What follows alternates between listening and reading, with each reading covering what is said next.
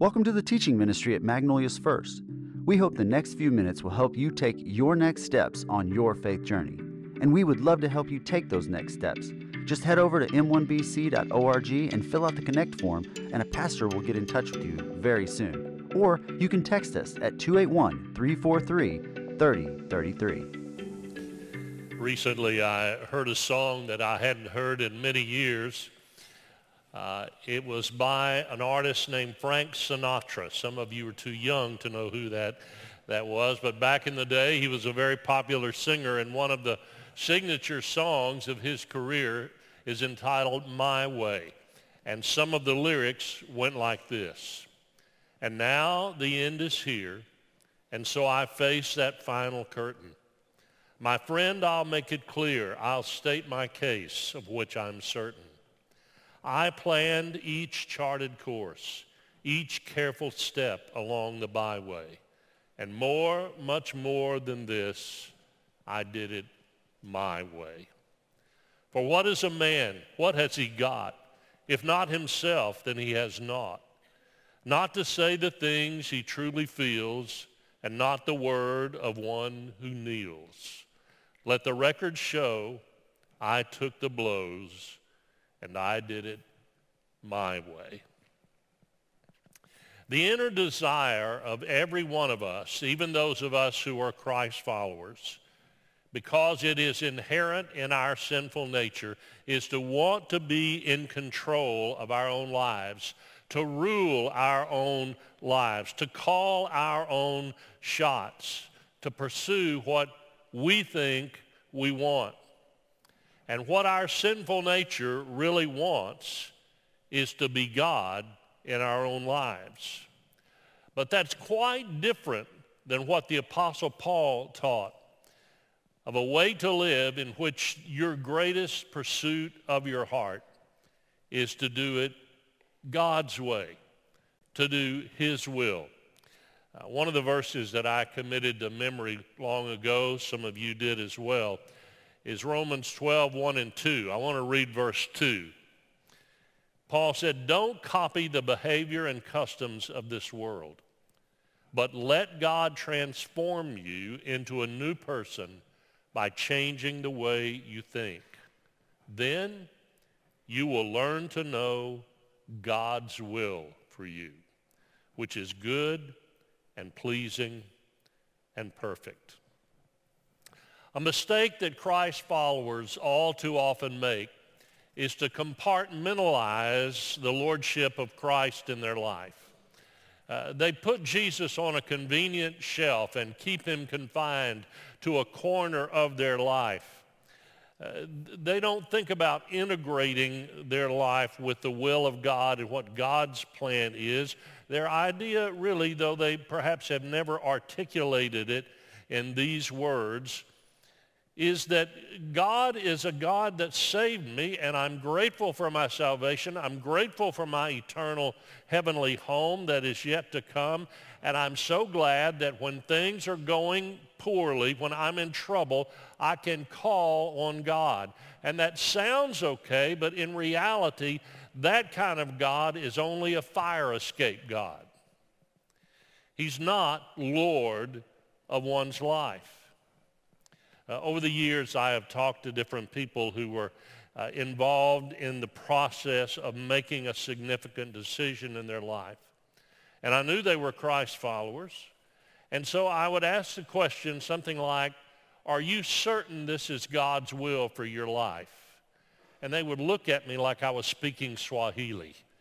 I mean, it was like, what in the world are you talking about?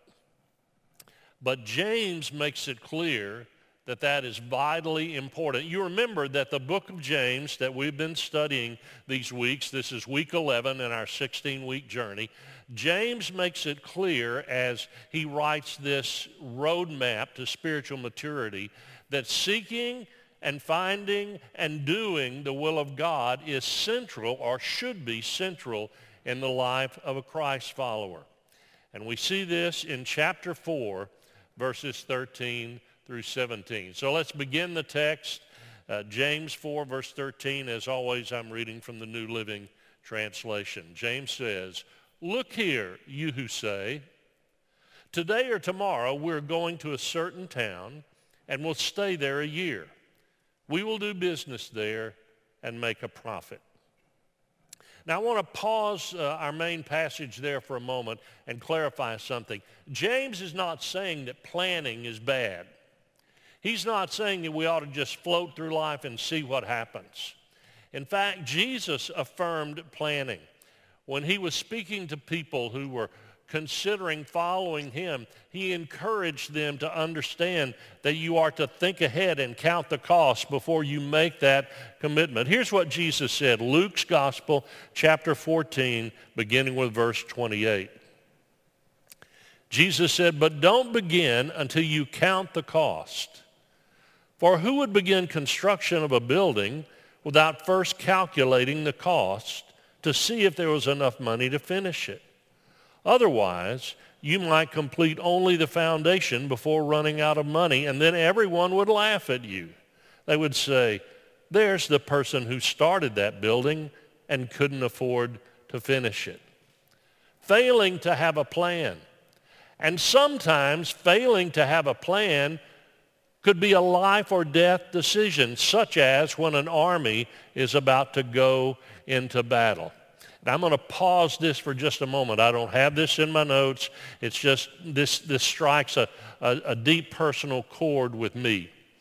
Uh, I've shared with you in previous sermons that I was born in Tokyo, Japan because my father was a part of the occupation force in Japan after World War II. And it was a, a peacetime. America was seeking to help our conquered enemy to rebuild their nation. But just about six weeks after I was born, the North Korean communists broke across the 38th parallel that separated North Korea from South Korea. And they rushed into South Korea, and the American soldiers who were stationed in nearby Japan were rushed into battle to try to slow down the communist offensive. But the problem was that the Army of the United States only had leftover World War II weapons of war, whereas the communist North Koreans had what was then state-of-the-art weaponry from Russia. And those, including my father, were killed by the thousands just to slow down. And, and I have to think about this every time I read the rest of this passage. Go back to Luke's Gospel, chapter 14, and begin with verse 31 with me. Or what king would go to war against another king without first sitting down with his counselors to discuss whether his army of 10,000 could defeat the 20,000 soldiers marching against him? And if he can't, he will send a delegation to discuss terms of peace while the enemy is still far away. And so I, I, bring all that into focus to say that James and Jesus are not diminishing the wisdom of planning. But the problem was the people to whom James was speaking had made a plan and they had made a critical error in the process for those who are Christ followers in that they left God out of their plans. He was not anywhere in their thinking. They had planned the when. Today or tomorrow we will go and stay there a year. They'd even planned their schedule. They had planned the what we're going to a certain town and do business there.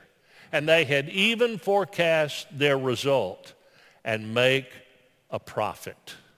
Make a profit. I said in last week's message that I was really sad to see all the Luby's cafeterias shutting down. You remember me saying that? Uh, and every time I go by a, a, a former Luby's or, or any business that's shut down, I think about that someone, when they started that business, didn't start that business with the intention of going bankrupt. Every one of them started that business with the intention of making a profit. And they had made a plan and they had studied the marketing surveys and all of the data and they had planned to make a profit. And you, you wonder, why didn't it go according to plan? With all of the marketing uh, studies and, and data that's available to, to businesses that said it would be profitable, why didn't it work out? Because even with the most sophisticated market analysis available, no one can predict the future with absolute certainty.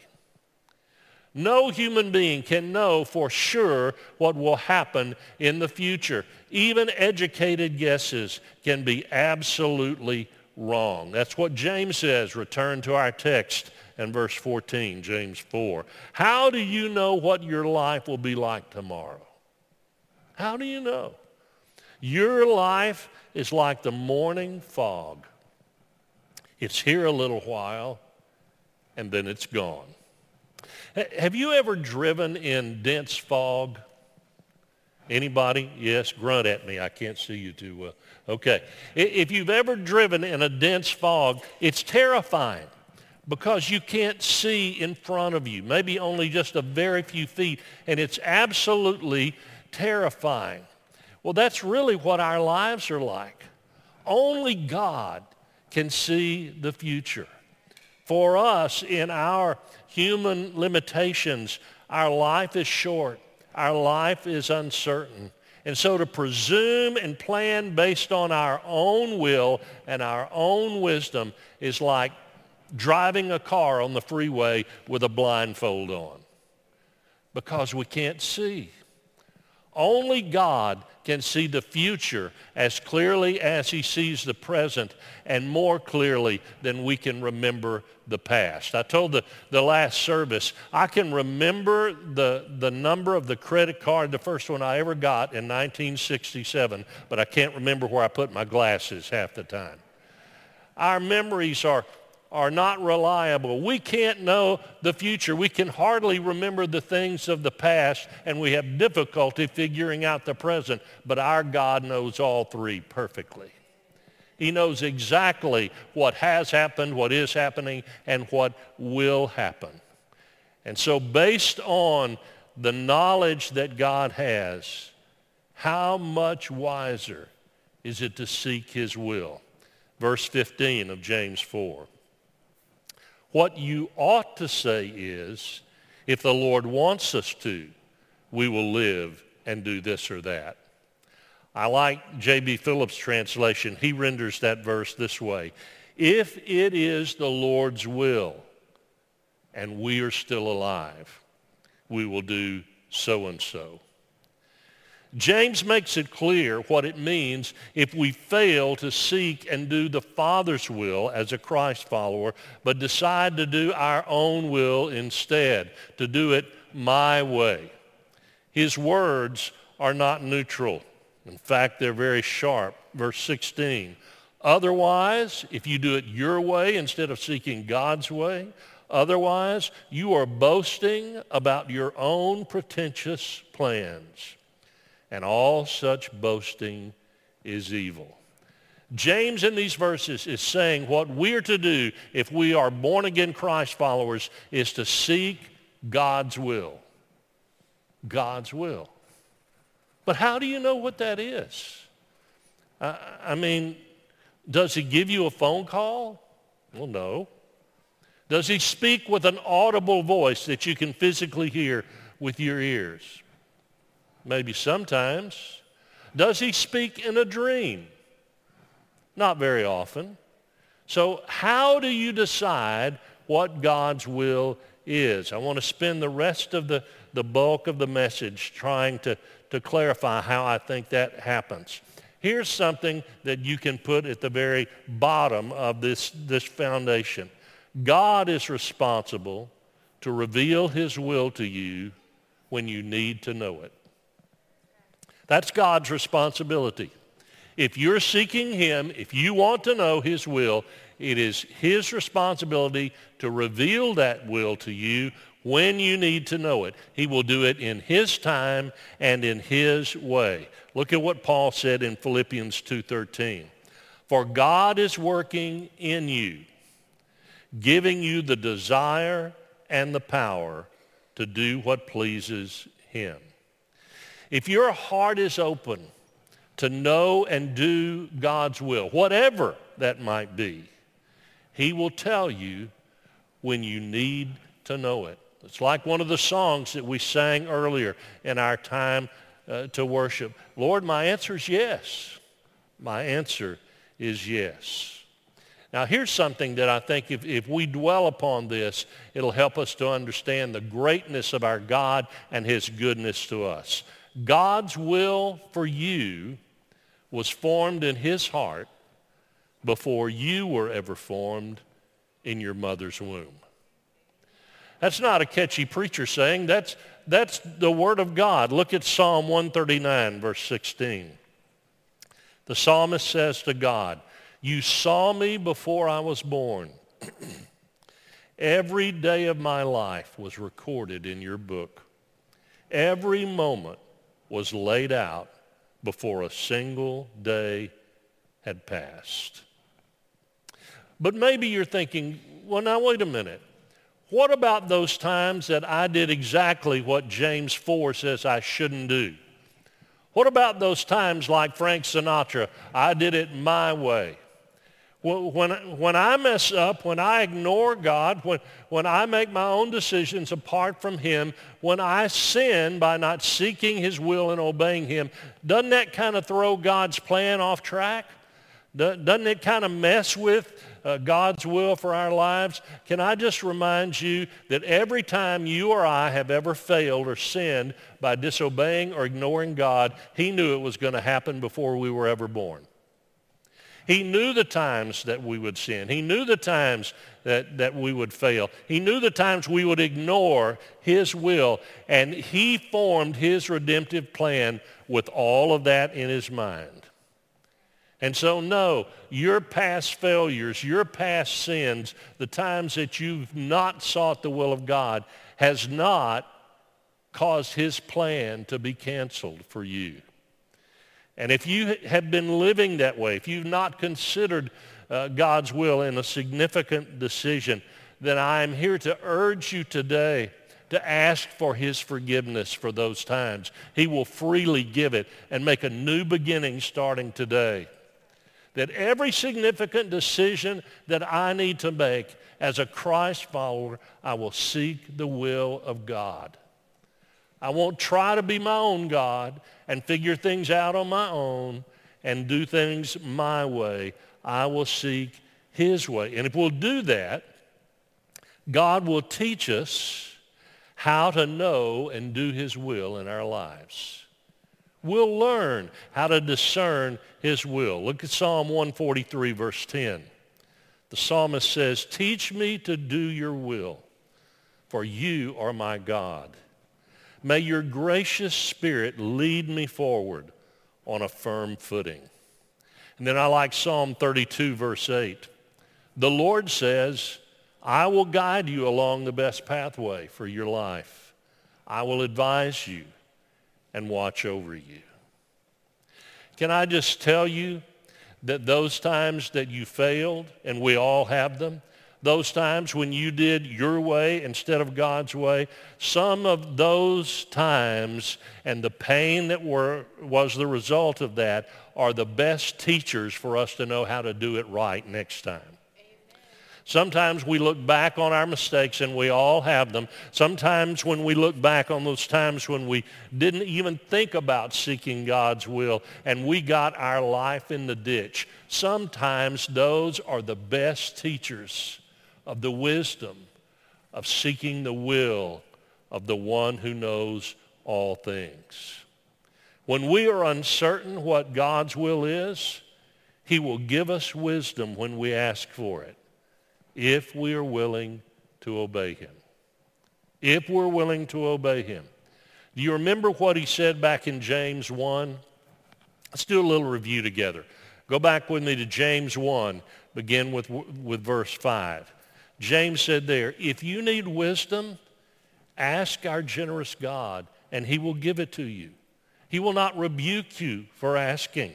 But when you ask him, be sure that your faith is in God alone. Make sure your answer is yes before you even hear him speak. Do not waver. For a person with divided loyalty is as unsettled as a wave of the sea that is blown or tossed by the wind. Do not waver. Don't go back and forth between, am I going to do it my way or God's way? Do not waver. Don't have divided loyalty. Because if you do, verse 7, such people should not expect to receive anything from the Lord. Their loyalty is divided between God and the world and they are unstable in everything they do. But for those with undivided loyalty, for those who have already said yes to God before they even understood the question, for those who have committed to love him, to follow him, and to do his will, we will re- reap rewards both here in this life and in, eternity. I, I love Psalm 16, verse 11. The psalmist says, you will show me the way of life, granting me the joy of your presence and the pleasures of living with you forever. So how do we know what God's will is? How do we hear him speak? How do we know what his plan is. I want, I want to give you four or five things that I think are, are essential to that. Here's the first one. God speaks to us through Scripture. He speaks to us through Scripture. God's Word, the Bible, is his perfect divine revelation. God will never speak in contradiction to Scripture. He will never tell you to do script, something that Scripture says not to do. He'll never tell you something not to do that Scripture says to do. They'll always match up. Our ever dependable, never mistaken source of God's truth is the Scripture. And we learn, first of all, what his will is through the Word of God. That's why I constantly encourage you to have a daily time in the Word of God. Set aside, prioritize, make it a, a, a, high priority in your life to spend time every day in God's Word. Here's another. God speaks to us in times of prayer. He speaks to us in times of prayer. Though his voice is rarely audible, maybe some of you have heard an audible voice. He does that on occasion. I've never experienced that. But what he does do often is speak to our hearts. And he can speak to our hearts when we shut out all the distractions. There are a lot of distractions in our lives, aren't there? I mean, technology has just ramped that up. We, we've got noise going on all around us. But when we get alone with God and we have a time of prayer, and we pour our heart out to him and we listen for that inner voice that he speaks to our hearts. God speaks in times of prayer. And it's okay for us to, to tell him what we're feeling and how we're struggling. Do you remember Jesus' prayer in the Garden of Gethsemane? Jesus, who, who understood what was about to happen to him, that the cross was just ahead, he prayed, Father, if there's any other way, let me not have to go through this. The humanity of Jesus poured that out to the Father, but then he ended, but not my will, but your will be done. And that's how we are to pray. Uh, thirdly, God speaks to us through our circumstances. He speaks to us through our circumstances. Sometimes Things just happen. And in those moments, somehow, some way, God brings things into focus. We, we just know, we say, that's it. I, God, I, I hear you. I, I, understand. And because we've already submit, submitted our will to him, we just have that clear direction. We know this is the way to go. Now is the time to move. Here's another. God speaks to us through wise and godly counsel from others. There have been so many times in my life that I have sought the counsel of wise and godly people in my life. And because they have a, a different perspective, they've helped me to hear God's voice and know what his will is. There have been times that I've been called upon uh, to seek to be that counsel for others. God uses other people, but be sure you pick the right people. People who walk with God. People who love him above all else. One more. God speaks to us through what I'm calling faith-inspired common sense. By the way, have you ever noticed that common sense is very uncommon these days? Uh, and God does not ask his followers to throw common sense out the window. I think sometimes we, we just need to look at things and, and God, God just brings a, an awareness of, of what makes sense. But let me, let me give you a caveat with that. Sometimes God will lead you in contradiction to common sense. That's why I said faith-inspired common sense. Sometimes he will ask you to get out on a limb and that if he doesn't show up, somebody's going to saw the limb off. Sometimes he will ask you to do things that maybe financially or in your career or some other uh, area of your life that just doesn't make sense, like Abraham and Isaac. God led Abraham to take his only son, Isaac, through whom God had promised to bring generations up to the, the mountaintop to sacrifice him on the altar. It made no sense, but God had spoken clearly. Abraham obeyed, and God worked it out in a way that Abraham would have never expected. But Abraham had the faith to follow and obey God. And so all of that leads to the last verse in the passage, verse 17. Remember, it is sin to know what you ought to do and then not do it. You will be held accountable. I will be held accountable for what James has taught us today. So let me, as I have throughout this series, let me wrap this up with three questions and then we're done. Three questions for your heart and for mine. First question, has your faith journey been filled with seeking the will of God or making your own decisions? How have you operated? What's been your MO? In the significant decisions of your life, have you sought God's will? Or have you just said, I'll figure this out? Here's the second question. what decision are you currently facing that you need to ask God to reveal his will to you? I don't know, maybe every person in here doesn't have any issues in your life. Everything's perfect and, and you're not making any significant decision. Well, good for you. Most of us are facing something that we need God's wisdom. We need God's direction. So what decision is in front of you that you need to know God's will? And then the last question. Will you say yes to God before you even know what his answer will be? Will you say yes before you even know what God is asking of you? If you don't, you may never know his answer. I open the message with the, the lyrics of Frank Sinatra's song, I Did It My Way. I close with a song that has an entirely different meaning. In fact, it's an old hymn. And it goes, Take my life and let it be consecrated, Lord, to thee. Take my moments and my days, let them flow in ceaseless praise.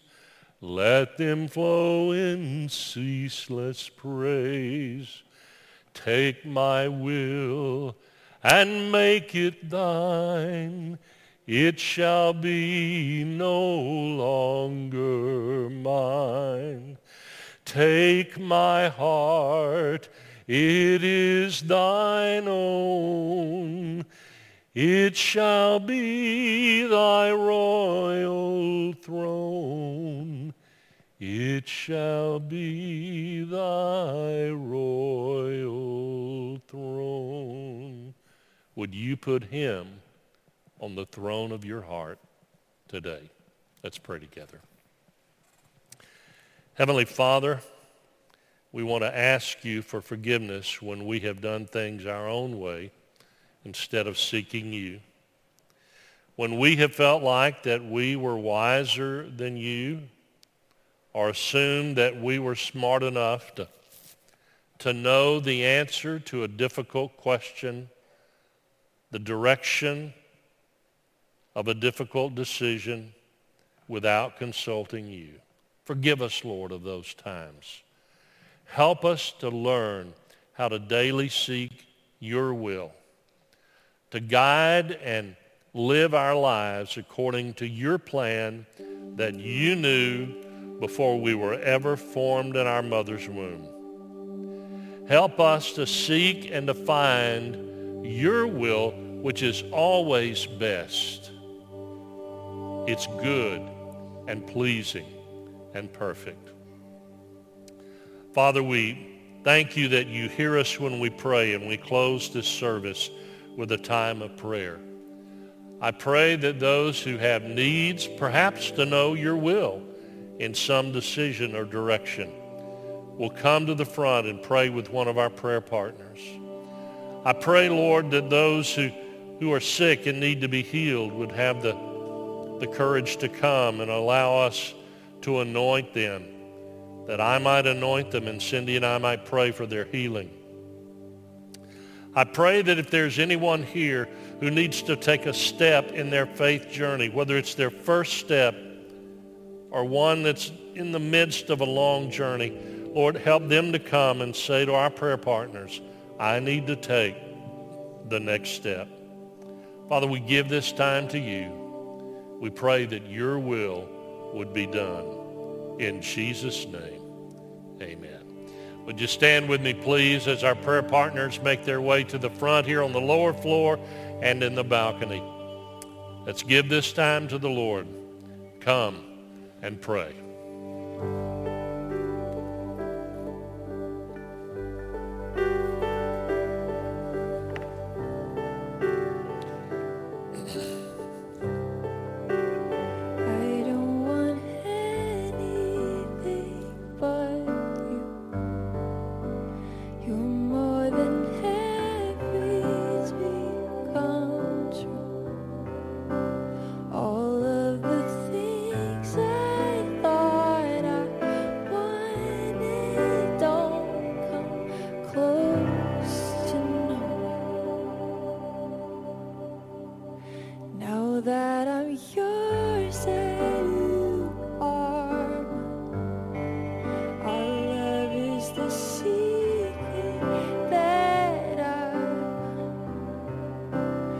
I'll spend forever.